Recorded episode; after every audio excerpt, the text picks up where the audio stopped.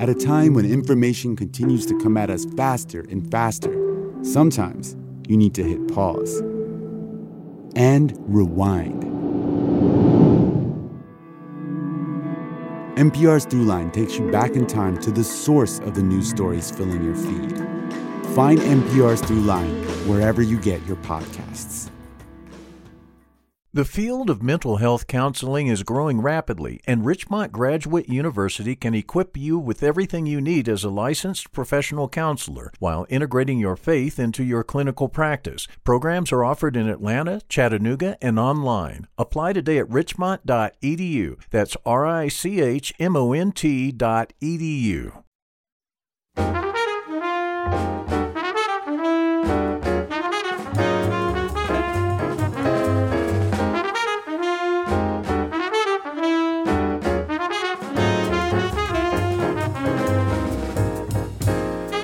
From WABE in Atlanta, this is City Lights. I'm Lois Reitzes. Thank you for listening. The singer China Forbes has called her band Pink Martini musical ambassadors as they've recorded songs in 25 different languages and performed with orchestras and musical legends all over the globe. Their eclectic blend of jazz, pop, and retro lounge music has had the world dancing since they began in Portland back in 1994. Pink Martini is coming to Atlanta to perform at the Eastern on Thursday. And we'll hear from China Forbes later in the program sobriety intersects with comedy in Theatrical Outfit's new co production with Dad's Garage. Co directors Matt Torney and Tim Stoltenberg join me with playwright Sean Daniels this hour to talk about Daniels' brutally honest and often hilarious show, The White Chip. First, Atlanta is home to the world's busiest airport, offering abundant domestic and international flights. Although some of us have put travel on hold during the past few years, industry experts predict a considerable increase in leisure travel over the months ahead. If you are among those eager to travel, we can help you prepare for your next adventure with our new recurring series, ATL Up and Away Travel Tips with Rick Steves. Flight attendants, prepare for takeoff, please. Rick Steves is the very popular public television and radio host, best selling guidebook author, and an activist who encourages people to broaden their perspectives through travel. Each month, Rick will join City Lights as our travel contributor and share his advice on making the most out of your time away from Atlanta.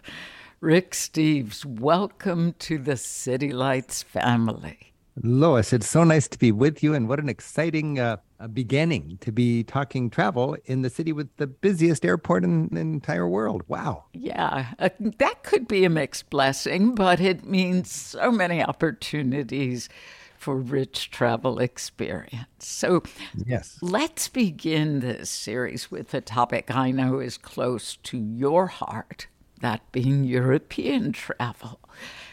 Rick, why do you think it's important that Americans should travel to Europe? Well, Lois, I think it's important that Americans should travel.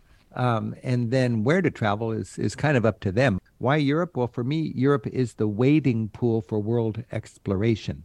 I just think you go there first, and then if you have a good time, that'll be your springboard for venturing farther. But you know, I, I like to joke in my business. I've I've got a hundred uh, colleagues here at Rick Steves Europe in Seattle, and our mission is to equip and inspire Americans to venture beyond Orlando. Hmm. And it's just I've got no problem with you know Disney World. But if you've been there four or five times, you, you know you, you could get yourself a passport and and branch out a little bit. Try Portugal; it's not going to bite you, and um, you just won't know. And you might venture far away and decide, well, it's just not for me. I'm going to go back to whatever you want to do in the United States. That's fine.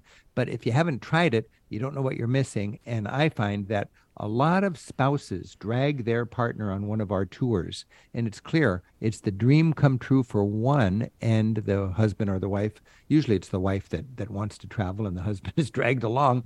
And they get over there and they realize, whoa, I never realized how fun this could be. Hmm. So, for this month's travel tip, Rick, what do we need to know? What should we understand about the European Union before planning a trip? Yeah, well, you know, Europe has a long and bloody history, so many wars. And I think the European Union, which is that's a union of what, 27 countries now, uh, 450 million people.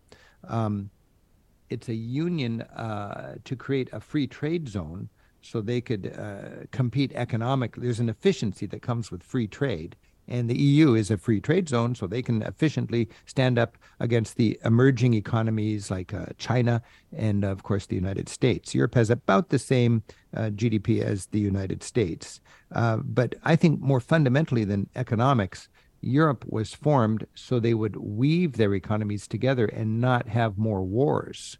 You see, historically, it's been France and Germany fighting each other all the time. And um, now France and Germany's economy has been woven together, and a war between them is pretty much unthinkable.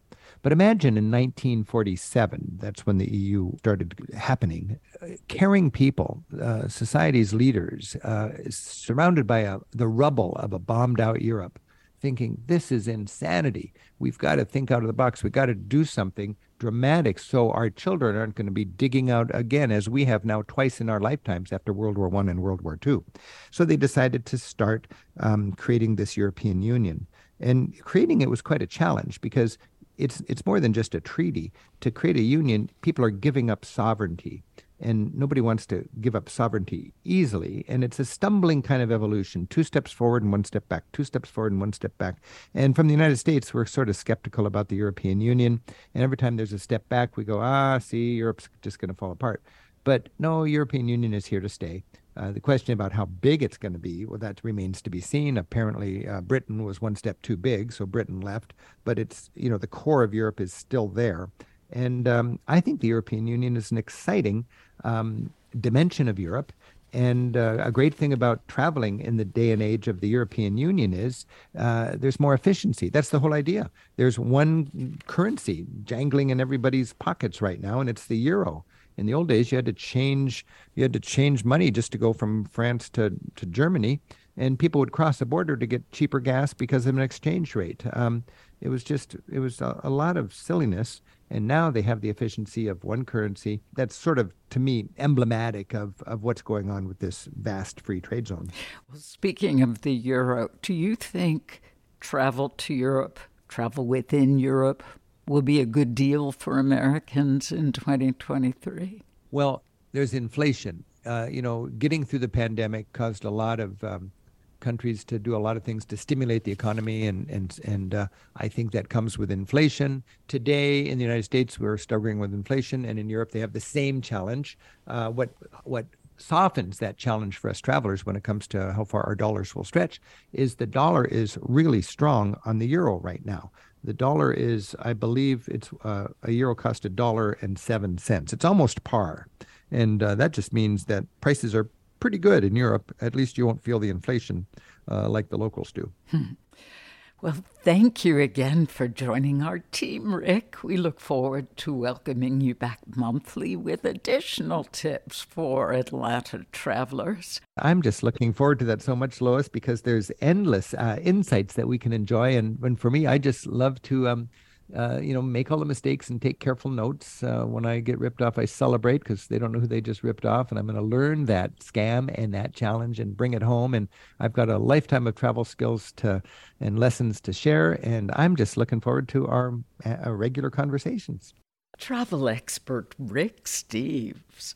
More information about our monthly series ATL Up and Away Travel Tips with Rick Steves is on our website, wabe.org slash citylights. In a moment, China Forbes of Pink Martini stops by ahead of the band's upcoming performance at the Eastern. Amplifying Atlanta, this is WABE.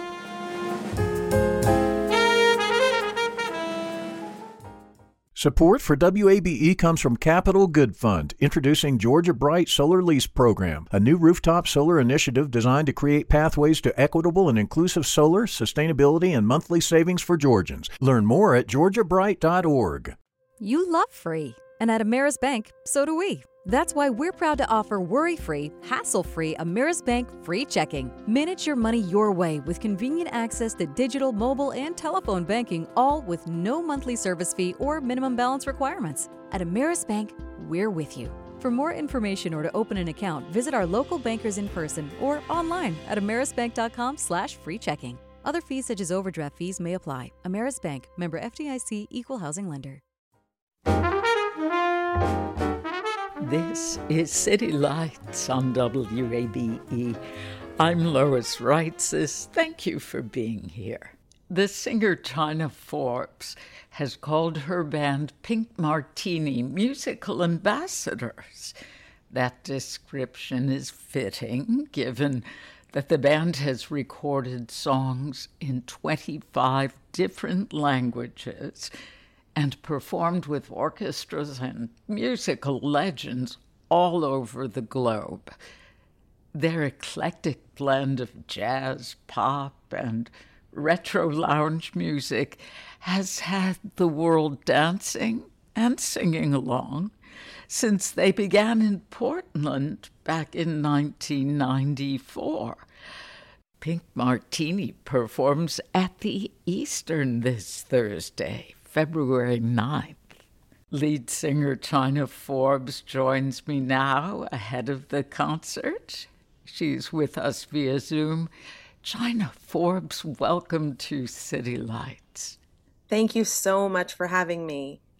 Such a fan. Oh, yes, such a fan. I love that. Thank you. You've been a member of Pink Martini since 1995 correct? Correct. Okay. How does it feel to be part of such a distinctive and still evolving enterprise? It feels magical, and everything Thomas Lauderdale touches seems to feel magical. We never expected to even record the first album, and then he, out of nowhere, when the band was just getting started, thought that it was time to do that. And as much as we all are curmudgeonly saying, like, oh, it's too early, and, you know, and being downers, Thomas soldiers on and he sprinkles his pixie dust on things, and it just um, creates something magical. So now I can't believe, you know, we've been doing this for over 25 years, and it just, it feel, I feel so lucky. I read that you pursued visual art and acting too. Would you tell us a bit more about your background in the arts before you sang with Pink Martini? Yes. So I I come from a family of painters and my grandmother on my father's side taught me to paint when I was in high school with oil paint. And I loved painting and when I when I went to Harvard, I majored in visual and environmental studies, which was the art major. And I also, at the age of eight, decided I wanted to be a singer when I grew up. So I mm. always sang, and I really wanted to be in a musical. But whenever the chance would have arisen, it was taken away. You know, in the ninth grade at my school, there was always a musical, but my class voted to do a play. And then when I went to high school, I played sports, and the only musicals happened during the times that I was on sports teams. And so I just never did that, but I, I was in plays. And then when I got to Harvard, I was in my first musical right away, the first semester of freshman year, and it was Evita and it was oh a my. huge yeah it was a huge production. Of course i was not playing Eva Perón because i was a freshman but i was playing the mistress which was the next best thing. So i got to sing a song all by myself on the stage and it was incredible. And i i started performing in theater both drama and musical theater and continued all throughout my college years and into my first years in new york after college you met Thomas Lauderdale at Harvard, didn't you? I did, yes. And I read that he loved opera and would pull out opera scores or sheet music. And you actually taught yourself some impressive operatic arias. I did. Actually, it was it was interesting. Thomas had seen me in that production of Evita, and he came up to me and introduced himself and said that he wanted to accompany me and what did I want to sing. And I was the one who said opera because I had been so moved in high school by the movie A Room with a View. Oh, yes. The most like, you know, sumptuous Florentine fields are accompanied by the most beautiful arias by Verdi and Puccini that you've ever heard. And I couldn't get over it. And I just really, really wanted to sing that music, even though I had never trained. I had never taken voice lessons. So you sang O mio so. babbino caro right out at the yes. gate with him? Yes. I can't say that it was perfection, but it was so much fun. Now, in the very diverse roster of genres that Pink Martini incorporates. Which are some of your favorites? Oh, well, I love singing in French. Our first song that we wrote together was the song Sympathique, Je ne veux pas travailler, which has become a standard in France and is known all over the world for the chorus, Je ne veux pas travailler.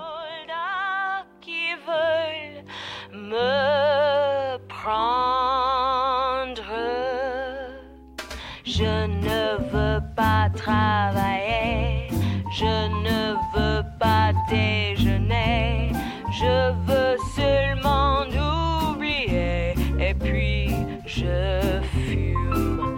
Déjà j'ai connu le parfum de l'amour, un million de roses n'embâmerait pas autant.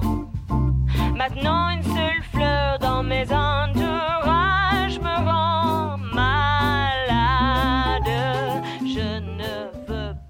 It even became a rallying cry for striking workers.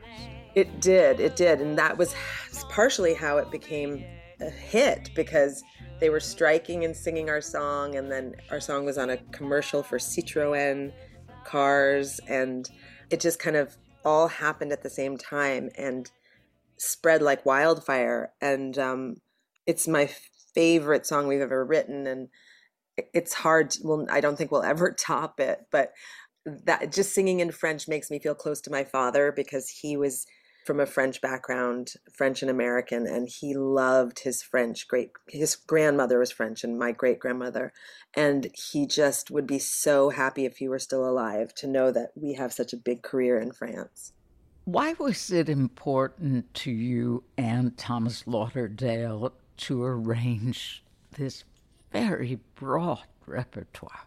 So the the repertoire is so broad, and the the different languages that we sing in is something Thomas started from the beginning. He loved the sound of other languages and preferred the sound of other languages to, to English. So anytime we did a song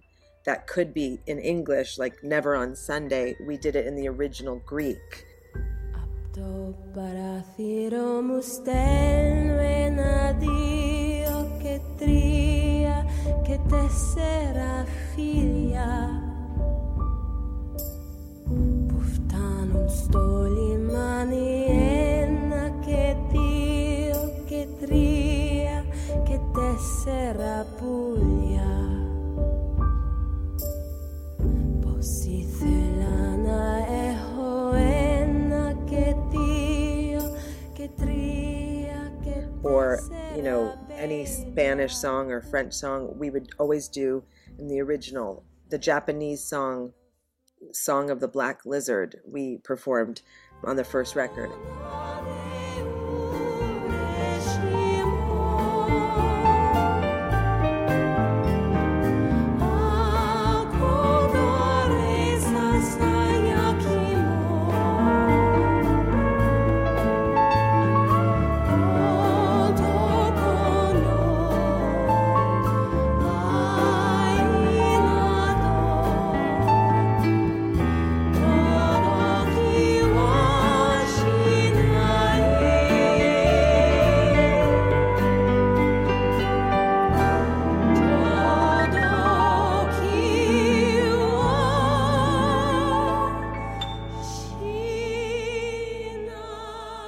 so it started with that just love of the other sounds of the languages.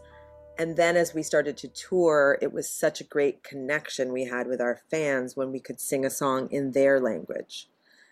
And we just started adding more and more and more. And pink martini has always been completely impossible to pin down. It's so diverse. So the sounds and the, the styles are endless. The possibilities are endless You sing in nearly 20 languages. hmm In what languages are you fluent? I am fluent in English and I'm fluent ish in French, but not I'm not fluent because I still need to live there. I need to live in France at some point in my life so I can really become fluent. But I have the strongest foundation in French and then after that Italian. I Mm. studied Italian and I lived with a family as a mother's helper in college in Rome. And so those are the languages I know the best. Bella. Yet you sing. Yes, I'm on the precipice of Spanish. Ah, very useful and important in our country. Yes. And so so much fantastic music. I mean, so many great songs, Spanish language. Yes. But uh, you take um Turkish, Croatian, Farsi. H- how do you learn to pronounce the words with such confidence and, and sing with such fluidity? I found that with languages I had no frame of reference for, that the best way to do it was to study with a native speaker and figure out how to pronounce everything.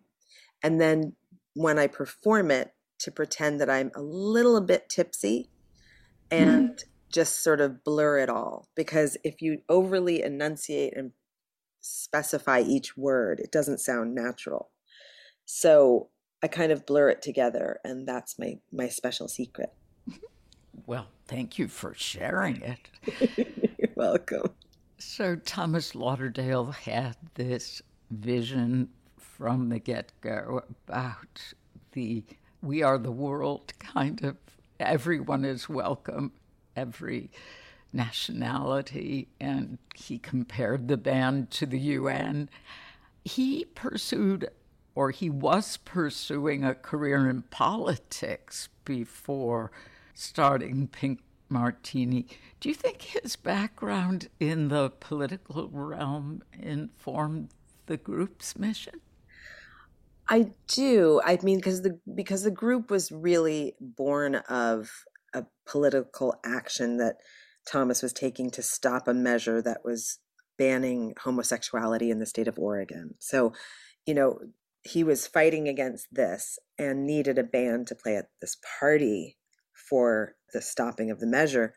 And that's why he put the band together. So it was really springing from that initiative. And I think his his intelligence and his background in politics definitely helped to grow the band to the, the this big wonderful group it is so diverse inclusive and i think instead of becoming a politician he realized he could do more through music but maybe with the same the same mission, but less overt, because he brings people together from different political backgrounds and ethnic backgrounds and all the time, you know, and are we really attracted a diverse crowd. And he loves that with everyone side by side, dancing and singing together and sort of forgetting their differences. So I do think that it goes it goes together hand in hand. Unifying power of music. Mm-hmm. If you are just tuning in, this is City Lights on WABE. I'm Lois Reitzes, and my guest is China Forbes, the lead singer of Pink Martini. Pink Martini has collaborated with so many illustrious artists from music and theater, including Phyllis Diller, Carol Channing, Rufus Wainwright, the grandchildren of the actual Von Trapp family, and our friend Ari Shapiro. Yeah. From NPR's All Things Considered. How do you decide who will be a part of each of the shows when you're on tour? Does it rotate per show or per, per tour? It seems to. I mean, I think with Ari, it's whenever he can get some vacation days, he might join us on a tour. He usually flies in, and then after the last performance that he can be a part of, he's on a really early, flight back to Washington, D.C., and we never even get to say goodbye to him. But other than that, it's kind of whoever Thomas is hanging out with at the time. I think he sort of thinks, oh, why don't you come on tour this time? And it's really who's in front of Thomas mainly. Ah, because some guests the band has brought on come from entirely different fields of expertise. You've had fashion designers, activists, journalists singing on your recordings. How do you find these eager collaborators who are not musicians? That's also his favorite thing to do, Thomas. He loves someone who doesn't know what they're doing to do something, which is, I think he just likes the spontaneity and the freshness of it and the excitement of the person who never you normally gets to sing with a band. And um, with the fashion designer, uh, Alber Elbaz, we performed at his 10th anniversary at Lanvin in Paris. And he is, he was, he was so warm and friendly and just amazing and he he made a beautiful dress for me to perform oh. in and it's got feathers it's red with a heart you know necklace on it it's really cool and we heard that he always wanted to sing Que Sera Sera. Oh. And so he got up and sang with us and I videotaped it and other people filmed it and sadly he died during covid and we lost him and I happened to be in Paris and I went to the Museum of Fashion, and they have a show on him right now. And in the exhibit, there's a room where he's singing that Que Sera Sera with Thomas playing. And I had no idea what I was stumbling into. Just a little girl. I asked my mother, What will I be? Will I be pretty? Will I? Here's what she said to me. Que sera, sera. Whatever will be, will be. The future's not ours to see. Que sera, sera. I mean, it was amazing. I love that song. It's beautiful. I was a very little girl. I mean, like maybe four. And I remember my aunt singing it to me. Was it Doris Day who recorded? Yes. Oh. So you must have felt like quite the chanteuse with his gown. Did you get to keep it? I hope you got to keep I it. I did. I did. And he actually over the years, he gave me a few more, and I have them, and I just treasure them so much. La la. Because glam, I mean, it's part of your persona. It is. There's no escaping it. there have been times when I did not want did not want to go shopping, but sometimes you just have to. Pink Martini, it seems, is continuously bringing on different musicians all over the world, and in fact, has added new members over the last two years and a new European tour director. What does the band look for in scouting talent? Well, I think just excellence. When Thomas was looking for some more singers, he found two singers, Jimmie Herrod and Edna Vasquez, who are very different from one another and very different from any of us who are already in the band. And they were just irresistible. I think it's that irresistible quality. If Thomas can't resist it, that's the person he wants. China Forbes, lead singer of the acclaimed band Pink Martini. The group performs at the Eastern this Thursday, February 9th, and more information is on our website, wabe.org slash city lights. Coming up, we'll hear how sobriety intersects with comedy in theatrical outfit and dad's garage co-production of the white chip amplifying atlanta this is 90.1 wabe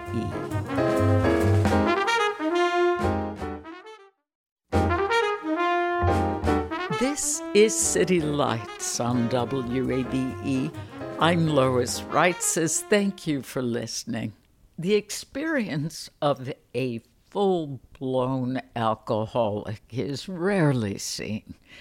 And though the addict may find clever, even brilliant ways to rationalize their drinking, the true nature of the disease can remain elusive. Sean Daniels brutally honest and often hilarious play, The White Chip became a New York Times critic's pick after its Manhattan debut in 2019. It's on stage now at Dad's Garage as a collaboration with Theatrical Outfit and three actors portraying over 30 characters. Sean Daniels joins me now via Zoom, along with Tim Stoltenberg, the co director and artistic director of Dad's Garage, and theatrical outfit artistic director Matt Torney. Welcome to City Lights. Thank you, Lois. It's great to be here. Yeah, thank you so much. Yes, thank you. Sean, you wrote the very well received play, The White Chip, drawing on a significant amount of personal experience. Would you give us a synopsis of the play? Well, you know, I got sober in 2011 and right afterwards so many people in our field came up to me and they all said you know i'm so glad that you're sober um, i've actually been sober for about four years and uh, you know part of me was so happy for them and the other part of me was like where the f were you? Like why why did i think that i was the only person going through this? Why did i think that i was the only person in the american theater that couldn't hold their liquor? And so I started to decide to try to put something out there to try to kind of raise awareness of what it was. And you know because of my time at dad's and because of just i think just how i am as a person i don't really understand things unless they're not funny or through the lens of comedy because i think that's how I think the vast majority of people were. So I tried to write a funny play about the perils of addiction so that the word could get out there. Because, you know, we all grew up in the war on drugs and we grew up in after school specials. And the last thing I wanted was for it to be either of those things. I wanted it to be something that the, the average person could enjoy.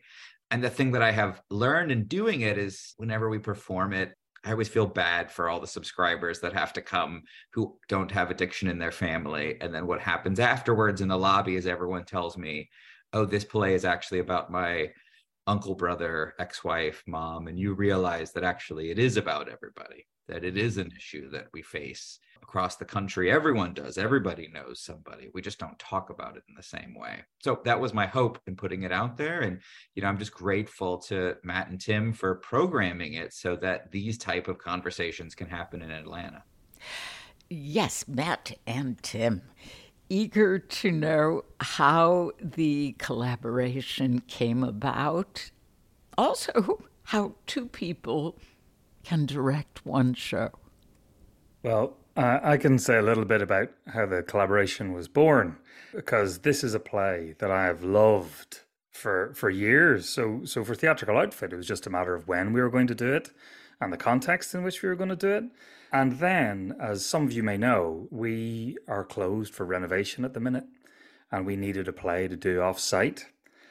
And there was like this series of roads leading towards this as the perfect project. The White Chip, part of which is set at Dad's Garage, performed at Dad's Garage, created in collaboration with Tim, the artistic director of Dad's Garage, and also starring Tom Key, who loved this play and uh, wanted to program it many years ago before it had been the big hit in New York. So all of these roads made a very easy phone call to Tim, where I was like, Tim, do you know the white chip? Let's do it. and luckily, he said yes, and here we are. Oh, Tim, how do you work with the actors to portray so many different roles in one show? Yeah, I think that was one of the biggest challenges with this show is to how do you do it in an authentic way that doesn't take away the the comedy and also the message behind it. And I think Matt and I working together, we had a great opportunity to have two brains instead of one.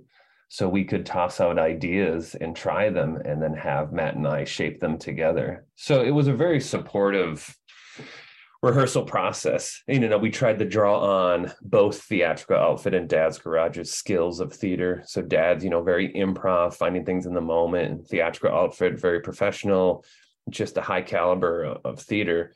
How, how do you put put those two together? And I I think we did a good job of it, and I'm very proud of what we all created. And of course, you know, we had Sean too, so we could always call Sean and be like, hey what do you think about this so we got an insight you know to the to the play from the playwright so we had a lot of support from everybody and and also also lois just to add that when tim and i first sat down we knew that for the play to be successful it had to be very very very very funny like hilarious using all the kind of different comedic tools we could throw at it and also very very very real and that if those two things could exist in the same space we could offer a lens on, on addiction, on alcoholism that had never been seen before in Atlanta in this way.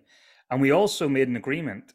We said if what we made felt too much like a theatrical outfit production or too much like a dad's production, we would have failed. So we really were trying to create something that was a true collaboration, like being very open and, and looking for ways that we could work together. I think that made like a really wonderful, it's a brilliant production. So come and see it before it's sold out. And also artistically, it has just been so satisfying to kind of share and be open to new experiences and, and techniques. Well, this this is for both you and Tim. How do you direct an actor to ensure that the audience easily distinguishes one role from another? I think uh, you know we discovered that every every actor in the show brings their own strengths of how they create character.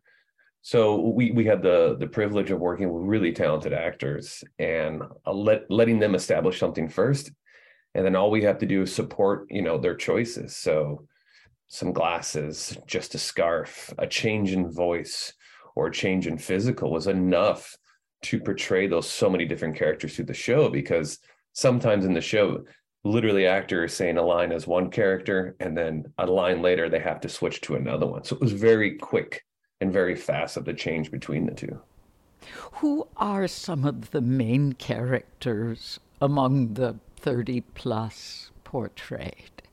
So first of all the three actors are just creative geniuses. You got andrew Benator, who is playing stephen part of whose journey is connected to to sean's own experience. Uh, you got Tom Key, who's playing uh, most of the male roles in the show, and then Gina Rickicki, who's a, a, Dad's Garage company member, who's playing most of the female roles in the show.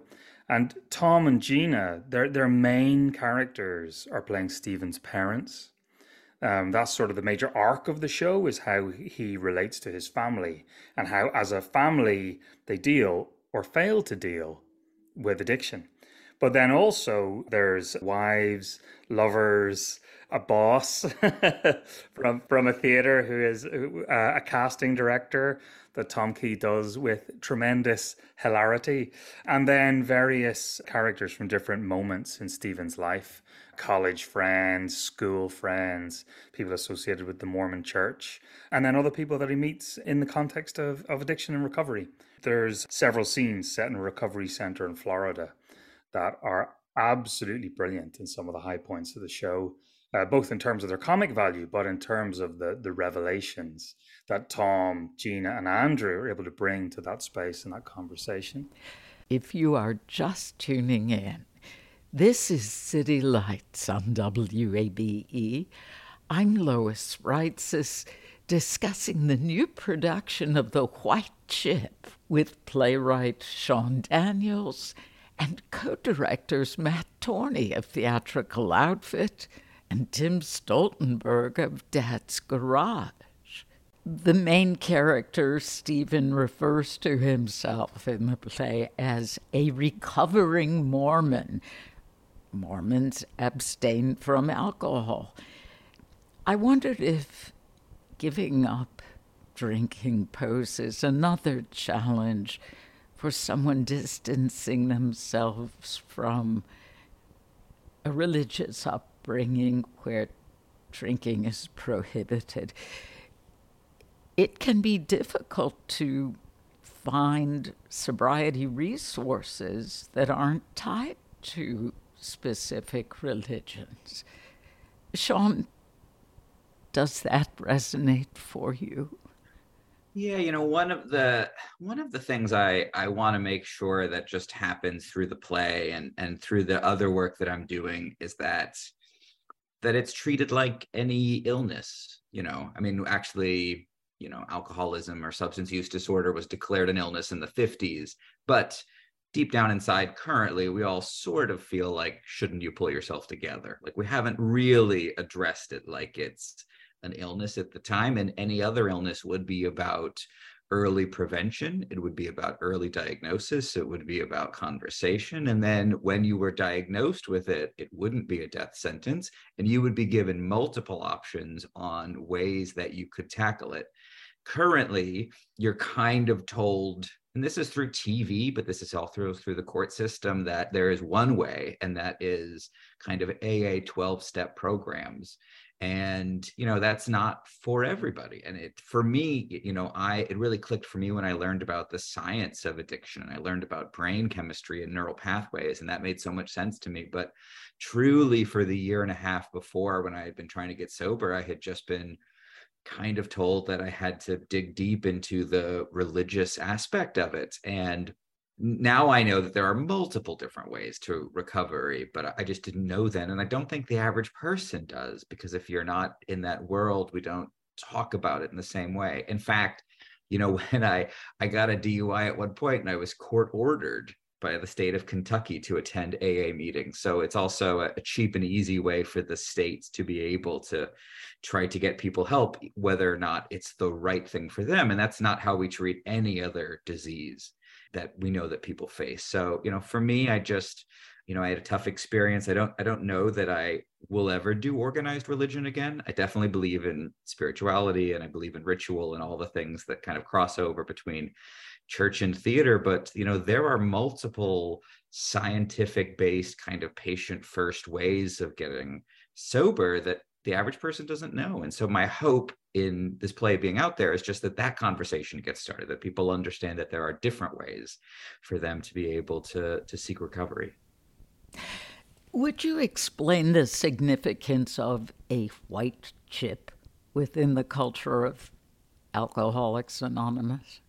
Yeah, so they say that it is it's what you get when you want to stop drinking or that you have 24 hours and then you get different colored chips for different lengths of sobriety and it make it's such a big deal at the beginning to get 30 days 60 days 90 days 120 and but the, the white chip is you just show up and you know they say this is our most important chip. It's for anyone who has a desire to stop drinking and oh my god i collected so many of them because i really wanted to stop but i just couldn't and i couldn't figure out what was wrong with me. So i would go i would take it.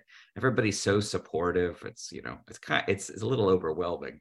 And then you know five days later i'd be back getting another one. And, and somewhere you know we're in the midst of moving somewhere in my house i have a box full of them because they're you just collect them. And it, at some point becomes a, a, little bit of a testament to how it's not working for you before you could move on to other colors. But um, so that's that's where the name of the show came from because i just began to collect them and um, wanted to figure out how to get past being the person at each meeting that was getting all that amazing support from everybody as you tried to make it to day 30 tim dad's garage serves alcohol. Yes. And people can bring their drinks into the theater. Is that still the case? Yeah, we offer, we have a bar down there, but something we did to speak more to the sober community is we offer mocktails. So tasty drinks that don't have alcohol, as well as other non alcoholic beverages. I think what's really interesting to me is having friends who are in sobriety and recovering is uh, their bravery to go into uh, environments where alcohol is around and the work they've done to be like, you know what, I'm just not going to make that choice today. And I think the show helps remind people of like, everybody's on this road in some form or fashion. And just because there's alcohol down the way doesn't mean doesn't mean it's there for you. And the the strength that people have is tremendous. Mm, okay, so you didn't have any change in policy about serving drinks during this show. No, no. And we, we talked to folks about this, people in, in recovery and sobriety, and they were like, no, I mean, if you offer drinks to those who want them and those who won't, won't. So it was a it was a good support. Matt, as artistic director of theatrical outfit, how does this play fit within the outfit's mission to start conversations that matter? Oh, uh, I mean, it's almost like the poster child for our mission. Well, the first thing I will say about that is over the past couple of years, when life seems to have added so many layers of complexity, defining what matters has become a much more uh, nuanced and profound endeavor. And, and the best way I can describe it is uh, something that matters, or, or a play or an artistic project that matters, is something that helps us make sense of a crazy complicated world, helps us find our place within it and connect to one another as human beings. Now, this play, the best thing that it does is destigmatizes something that is full of shame and morality in the way that it's discussed, not just in America, all over the world, but also through humor and often like madcap, crazy, hilarious humor. It puts you it immerses you in the experience of someone who's struggling with alcoholism. You get to understand it from the inside out rather than as a spectator on the sidelines. Mm. So whenever you leave the theater, like you definitely leave the theater with a deeper understanding of the challenges of alcoholism and the complexity of recovery.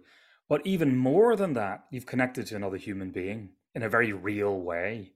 It's not someone giving you the narrative of the thing, it's the direct experience of the thing. So what we what we're seeing is like Sean mentioned, people coming up afterwards and saying, "Oh, this is my life. This is my brother. This is something else." Um, and we're also doing one thing to extend those conversations in the community. Uh, is we're going to do two private performances at a recovery centre in the Old Fourth Ward that focuses on folks without access to insurance. And we're going to do two basically bare bones performances at a meeting with just the box of props and a few minimal things and the actors and a couple of sound effects so that we can have the conversation in that environment as well as the show with all the bells and whistles for the audience at the theater. And we think doing those two things in concert with one another helps create a network of conversations across the city and through our community, and not just in the lobby of the theater. Theatrical outfit artistic director Matt Torney and Tim Stoltenberg, the director of Dad's Garage, with playwright Sean Daniels. Co production of The White Chip is on stage at Dad's Garage through February 19th and more information is on our website, wabe.org slash citylights. Fernbank Museum is offering a nighttime encounter with nature illuminated in their outdoor exhibition Wild Woods Aglow. On its 10 acres of woodlands, natural flora and fauna blend with glowing displays in a multisensory experience using illumination, immersive projections, and an original music composition. Wildwoods Aglow creates an immersive reality of biodiversity for guests of all ages. Roots spread into towering trees nocturnal animals come alive, and larger than life glowing mushrooms offer guests a new way of looking at nature. Sarah Arnold is the director of education at Fernbank Museum. What makes this exhibit so spectacular is the hidden interactivity. It changes and reacts to the guests uh, in ways that they might not even notice or might surprise them.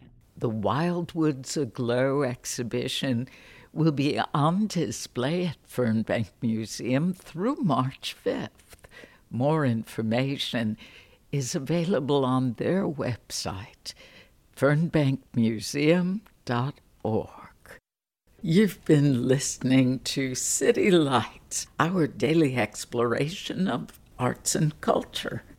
If you missed part of today's show, like my earlier conversation with China Forbes of Pink Martini, you could catch up through our podcast or on our website, wabe.org slash citylights. There you will find our complete archive of interviews, so you can listen to City Lights on your schedule. City Light senior producer is Kim Drobes. Our producers are Summer Evans and Janine Etter, and our engineer is Shelley Canavy. I'm your host, Lois Reitzes, and we want you to connect with City Lights on social media. We're at WABE City Lights on Facebook and Instagram and you can follow me on Twitter at L O I S R E I T Z E S. Thanks for listening to WABE Atlanta.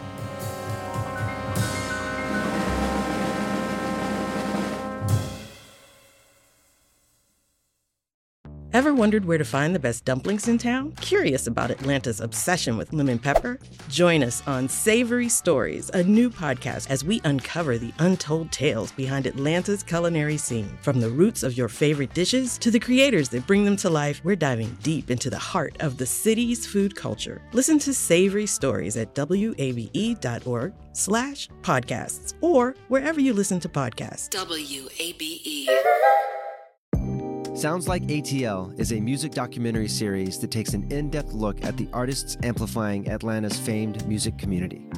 Built around a desire to highlight Atlanta's diverse and world renowned music scene, each episode features unforgettable, intimate musical performances by fresh new musical guests, each with exclusive interviews about the stories behind their music. Listen to Sounds Like ATL Saturday evenings at 7 on WABE and WABE.org.